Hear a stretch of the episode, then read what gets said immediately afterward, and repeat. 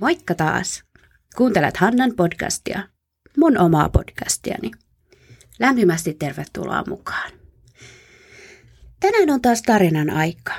Ja mä varoitan tässä nyt etukäteen, että tämänpäiväinen tarina sisältää ensinnäkin paljon kirosanoja. Mä en lähtenyt niiden runsauden ja tarinan yleisen tunnelman vuoksi piippaamaan niitä nyt tällä kertaa pois. Lisäksi tarinassa puhutaan vähän rankoista aiheista, joten niin sanottu trigger warning tulee tässä. Jos vahva kielenkäyttö tai maininta rankoista aiheista, kuten itsemurhasta, aiheuttaa sinulle helposti ahdistusta, niin jätä sitten suosiolla tämänpäiväinen jakso väliin. Seuraavassa jaksossa on taas kevyemmät aiheet. Tämän tarinan nimi on Kaksi korttia, ja sen on taas kirjoittanut mun rakas veljeni Jukka Aulavuori. Kaikki oikeudet tarinaan kuuluvat Jukalle. Kaksi korttia. Kahvia olut. Henkilö tiskin takana kertoi, että jonkin hanateknisen toimenpiteen vuoksi voisin mennä istumaan pöytään. Tuotteeni seuraisivat perässä. Vielä yksi ikkunapaikka oli vapaana, joten kiiruhdin sinne. Pöydällä oli iltapäivälehti, joka oli avattu osittain täytetyn ristisanatehtävän kohdalta. Keskeneräiset ristikot ovat aina häirinneet minua, joten en voinut kun kaivaa povitaskustani kynän. Tarkastellessani ristikkoa syvemmin huomasin, että se oli täytetty mielivaltaisesti pelkkiä kirosanoja käyttäen. No, helpompaa minulle. Täytin oman osuuteni ja aloin rustata sekaan eräitä parhaita tietämiäni voimasanoja. Keskittymiseni katkesi kahteen kolahdukseen, jota seurasi sanat Olkaa hyvä. Sirsin huurteisen vierelläni kaveriksi ristikkoa täyttämään. Hommassa ei mennyt pitkään, eikä siitä täydellistä tullut, mutta kauempaa katsottuna se varmasti näytti kokonaan täytetyltä. Otin leveämmän haara-asennon ja huomasin, että jalkani olivat aivan mustelmilla. Ne olivat taas niitä mystisiä kolhuja, joiden olemassaoloa ei huomaa ennen kuin istuutuu alas ja alkaa kiinnittää huomiota epäolennaisuuksiin. Eivät varsinaisesti kolhuja ollenkaan. Lasini oli tyhjä ja erehdyin katselemaan ulos ikkunasta. Näin suuria ihmisjoukkoja ylittämässä suojatietä. Näin ärtyneitä polkupyöräilijöitä sukkuloimassa jalkapatikalla matkassa olevien kulkijoiden välissä. Näin kuinka Nahkatakkinen mies otti tupakka-askistaan ilmeisesti viimeisen savukkeen ja antoi rasian vain pudota sormiensa välistä kadulle, vaikka lähin roskaastia ei voinut olla kaukana. Tempaisin kahvin kurkkuuni ja lähdin kadulle. Olin oikeassa. Lähin roskis oli lähes heti kuppilan oven vieressä. Mies käveli tästä ohi noin 10 tai 15 sekuntia sitten. Lähdin hölkkäämään samaan suuntaan. Siellä hän seisoi, liikennevaloissa. Saatanan kusipää, sanoin. Mies näytti välttelevän katsetta pitkään. Lopulta työnsin naamani niin lähelle, että äänikellossa muuttui. Puhutko minulle vai? Jätä mut rauhaan. Olen positiivisesti yllättynyt, että sinussa on miestä edes seistä odottamassa liikennevalojen vaihtumista. Sinullahan menee tässä varmaan puoli minuuttia hukkaan, kun joudut oikein odottelemaan. Mikä on sun ongelma? Oisko ollut niin vitun vaikeaa laittaa se röökiaski sinne roskikseen? Mies mumisi ympärilleen ja lähti ylittämään tietä muiden mukana. Tartuin häntä olkapäästä. Nyt lähdet mun kanssa viemään sen pikku roskasi sinne, minne se kuuluu. Mies tönäisi minua ja horjahdin juuri sen verran taaksepäin, että kompastelin takana seisovan miehen kanssa. Nousin pystyyn ja pyysin anteeksi äkämystyneeltä ja hämmentyneeltä miekkoselta. Keräsin ympäriltäni osakseni pahastuneita katseita. Ikään kuin minä olisin ollut se, joka ne tässä tilanteessa niskaansa ansaitsi. Valot olivat ilmeisesti ehtineet jo vaihtua, joten pari autoa tööttäili vieressämme. Lähdin juoksemaan miehen perään. Hän käveli rivakasti, ehkä parikymmentä metriä edessäni. Hei mulkku, pysähdy! Erehdyin huutamaan, ja tietenkin mies alkoi tämän seurauksena juosta karkuun. Juostava se oli itsekin. Mies oli minua nopeampi, mutta onnistuin näkemään, kun hän pysähtyi erään porttikongin kohdalla ja katosi. Juoksin lähemmäs ja harmikseni tajusin, että paikassa oli vieri vieressä ainakin muutama keskenään samalta näyttävä porttikäytävä. Niistä lähin oli auki, joten päätin luottaa onneeni. Päädyin sisäpihalle, jossa ei näkynyt muuta kuin roskakatos ja pieni puutarha. Rutosti puutarhatonttuja, mutta etsimääni miestä ei näkynyt missään. Katseltuani hetken ympärilläni havaitsin tikapuut. Niiden päässä, lähes jo katolla, näkyi tumma hahmo. Aloin kiivetä niin nopeasti kuin suinkin pystyin. Katolta näin kotikaupunkini aivan erilaisesta vinkkelistä, mihin olin tottunut. Hetki tuntui huimaavalta, mutta myös juhlalliselta. Olin kaupungin huipulla tekemässä tästäkin kylästä himpun verran parempaa paikkaa. Tarkoitus on kaiken keskiössä. Sepeli rahisi jalkojeni alla, kun kävelin keskemmälle kattoa. Paikallistin kohteeni saman tien. Kuka helvetti sinä olet? Hän kysyi. Sinähän tulet poimimaan sen roskan. Miksi kiusaat minua? Saatoin pudottaa yhden roskan, mutta mitä siitä? En minä ole mikään rikollinen. Sinunlaisesi ihmiset tuhoavat tämän kaupungin. Enkä aliarvioisi sinua ollenkaan. Kykenet tuhoamaan siinä sivussa myös koko maailman. Ja luultavasti ilman, että sinä sitä edes tajuat, sanoin. Voiko olla paskempaa päivää? Vein tyttäreni koiran piikille ja ajoin lapsen ruuhkassa melkein kahden tunnin matkan kotiin. Enkä liioittele, kun sanon, että hän itki taukoamatta. Koko matkan ajan piti kuunnella hänen suosikkikappaleitaan, mitkä ovat sanalla sanoen aivan hirvittäviä. Koko helvetin kaksi tuntia. Mies istahti alas. Sitten kun tulen kotiin, mikässä siellä pöydällä odotteli? No, Gisan pyramidin kokoinen kekolaskuja, tietenkin. Niitä on monta, huomautin. Mitä? Pyramideja kisassa. Vittu kun kiinnostaa. Asenteesi on huomattava ongelma, sanoin äänensävyäni korottaen. Ja sitten vihdoin viimein Pääsen niin monta tuntia myöhässä töihin, etten jaksa edes laskea. Ja kun tämän mahtavan päivän huipuksi pääsen sieltä lähtemään, niin mitä sitten? Ja kun saatanan sekopäinen oman elämänsä moraalivartija ottaa ja lähtee seuraamaan minua vaikka maailman tappiin asti, koska satuin pudottamaan yhden pikkuriikkisen roskan. Voi vittu mitä elämää. Sinulla on ollut raskas päivä. Oikeuttaako se välinpitämättömyyteen? Aika helvetin monella on raskas päivä tänäänkin. Silti he eivät käyttäydy kuin molopäät. Eivätpä. Kaikkihan roskaavat, mies sanoi. Älä puolustele. Kaikki eivät ole niin kuin sinä. Luuletko tietäväsi ollenkaan, minkälainen päivä? Hetkonen, otetaan vaikka satunnaisotannalla joku henkilö täältä.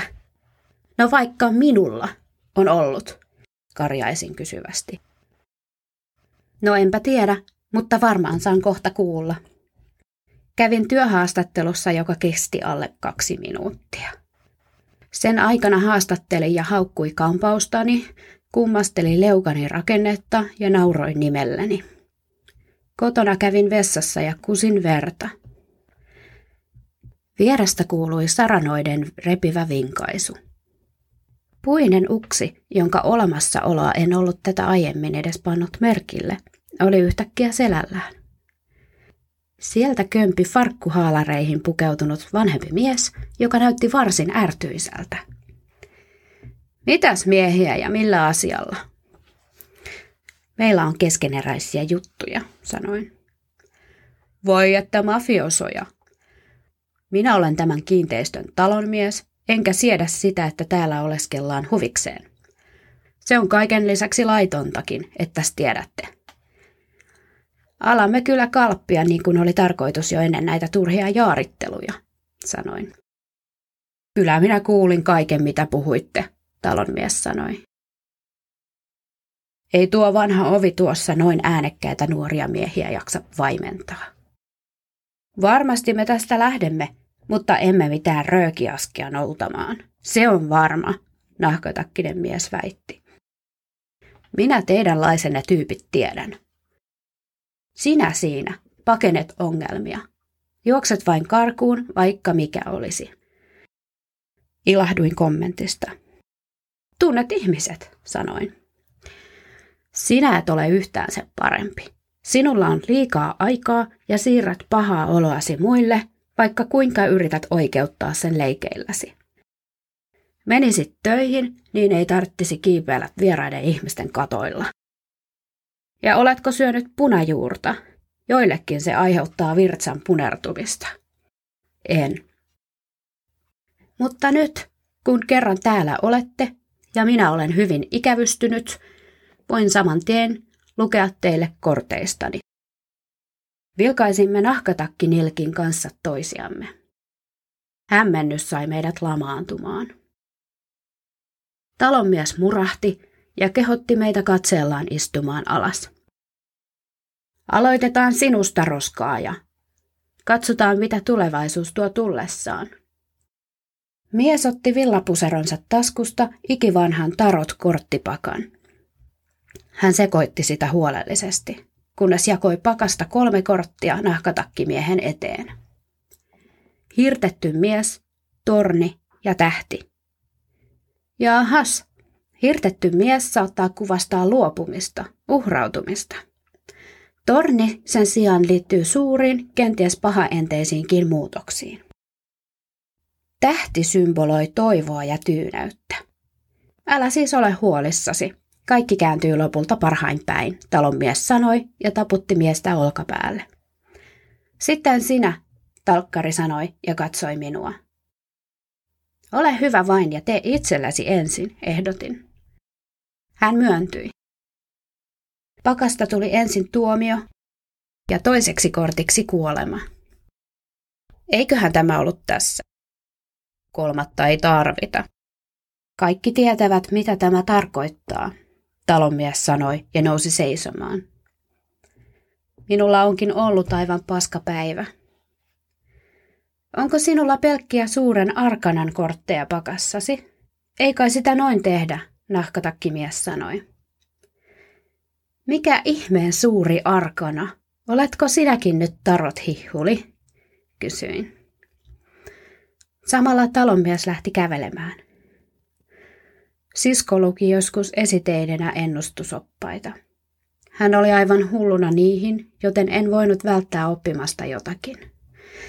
Luultavasti kaikki perheenjäsenemme muistavat edes jotenkin korttien merkitykset yhä.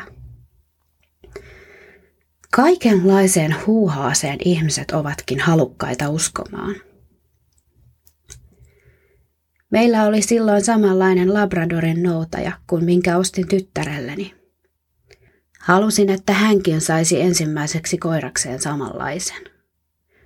Tytön koira sitten sattuikin olemaan luonteeltaan täydellinen. Se oli paras koira koskaan. Käännyin ja huomasin talkkarin seisovan katon reunalla. Huusin häntä pysähtymään. Lue nyt itsellesi edes se kolmas kortti. Se ei auttanut, vaan mies hyppäsi. Melkoinen marttyyri. Ja kyllähän nyt jokainen tietää, että kuolemakortti ei tarkoita fyysistä kuolemaa, roskaaja sanoi. En minä tiennyt. Nyt se tarkoitti. Ukkorukka oli varmaan saanut oppinsa naisten lehdestä. Rauha hänen poloiselle sielulleen. Mitä se kortti olisi sitten voinut tarkoittaa? Muutosta, uutta alkua kai. Vanhan kuolemaa, mutta ei noin kirjaimellisessä merkityksessä. Ei siis vanhan talkkarin kuolemaa, naurahdin. No ei, hän päätti nyt lukea oman tuomionsa itselleen. Ymmärtämättömyys tappaa. Lähdetään kaljalle. Käydään matkan varrella vaikka poimimassa se sinun roskasi, nahkatakkimies sanoi. Viikkoja myöhemmin istuin tutussa kuppilassa ratkomassa sudokua. Olin jo saanut mieleni iloiseksi ja virkeäksi onnistumalla täyttää lähes kaikki ruudut ihmeen vaivattomasti. Mutta ennen viimeisiä kynänliikkeitä huomasin harmittavan tosiseikan. Tämä olikin vaikeusasteeltaan kaksi, toisin sanoen lehden asteikon mukaan melko helppo sudoku. Lähes ajan hukkaa. Kävelin tiskille toinen olut mielessäni, kun roskaaja käveli ovesta sisään. Mistä tiesit, että olen täällä? Näin ikkunasta, kuinkas muuten? En minä sinua vartavasten tapaamaan tullut. Istu alas. Minä tarjoan, sanoin. Vein pöytään kaksi tuopillista vehnäolutta. Mies näki pöydällä lojuvan lehden ja kiinnitti välittömästi huomiota sudokuun. Jahas, sehän on melkein valmis. Vain yksi numero puuttuu, vastasin ylpeänä. Roskaaja alkoi laskeskella katsellaan, olenko varmasti täyttänyt ruudukot virheettömästi. Lopuksi hän nyökkäsi vaisusti. Tämähän on vaikeustasoltaan kakkonen. No ei ollut muuta tarjolla. Olisin tehnyt vaikka vitosen, jos sellainen olisi lehteen lykätty. Olet käynyt parturissa, Todella tyylikäs, mies kehaisi. Kaivoin taskustani talkkarille kuuluneen tarotpakan ja heitin sen pöydälle. Otit sen talteen. Niin kuin näet. Se tuntui sopivalta teolta. Selailin kortit läpi. Talonmiehen saamat kaksi korttia olivat pakan päällä. Miten muuten menee? Oletko töitä saanut? Roskaaja kysyi. Kyllähän minä, Läheisestä talosta vapautui taannoin talkkarin pesti. Satun olemaan kätevä käsistäni. Lähdetään. Sanaakaan vaihtamatta kävelimme läpi sen samaisen reitin, jonka juoksimme muutama viikko sitten. Pysähdyimme uuden työpaikkani eteen. Tästä ukko hyppäsi, totesin, vaikka me tiesimme sen taatusti molemmat. Oletko harkinnut? Mitä? Hyppäämistä? Ennustetta. Hommahan jäi kesken sinun osaltasi. Et saanut kortteja. Olin hetken vaiti. Löytyykö tupakkia? Löytyy. Sätkäpaperi on kylläkin lopussa. Otin pakan ja irroitin siitä kaksi ylintä korttia. Ojensin tuomion miehelle. Itse pidin kuoleman. Tässä sinulle paperia, sanoin. Typerintä, mitä olen kuullut. Voit unohtaa ajatuksen saman tien. Jätetään sitten se tupakki pois. Ukkovainaan kortit ovat minunkin korttini. Lainaappa sytkäriä, sanoin. Sytytin, niin kuin herrasmiehen kuuluu, ensiksi kaverin kortin ja sitten omani. Eipä siinä, on se minunkin elämäni muuttunut, mies sanoi. Katsoin toveria kysyvästi. Ostin tyttärelle marsun. Ei se mikään sepi, siis Labradorin noutajamme, ole. Sitä ei voi mikään sydämessämme korvata. Tuli teki tehtävänsä ja kortit alkoivat olla pelkkä muisto. Nahkatakkimies poltti näppinsä, kirosi ja pudotti kortista jäljelle jääneen palasen maahan. Hän tumppasi tuomion kuin tupakan. Tein saman perässä omalle kortilleni. Sen jälkeen kangistuin harkitusti. En tehnyt elettäkään, vaan tarkkailin, mitä tapahtuisi seuraavaksi.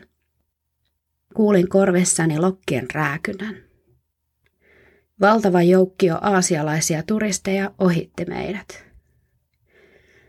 Läheisyydestä kantautui raitiovaunujen kolketta – Ilmassa oli rutkasti katupölyä ja kadun miehet örisivät.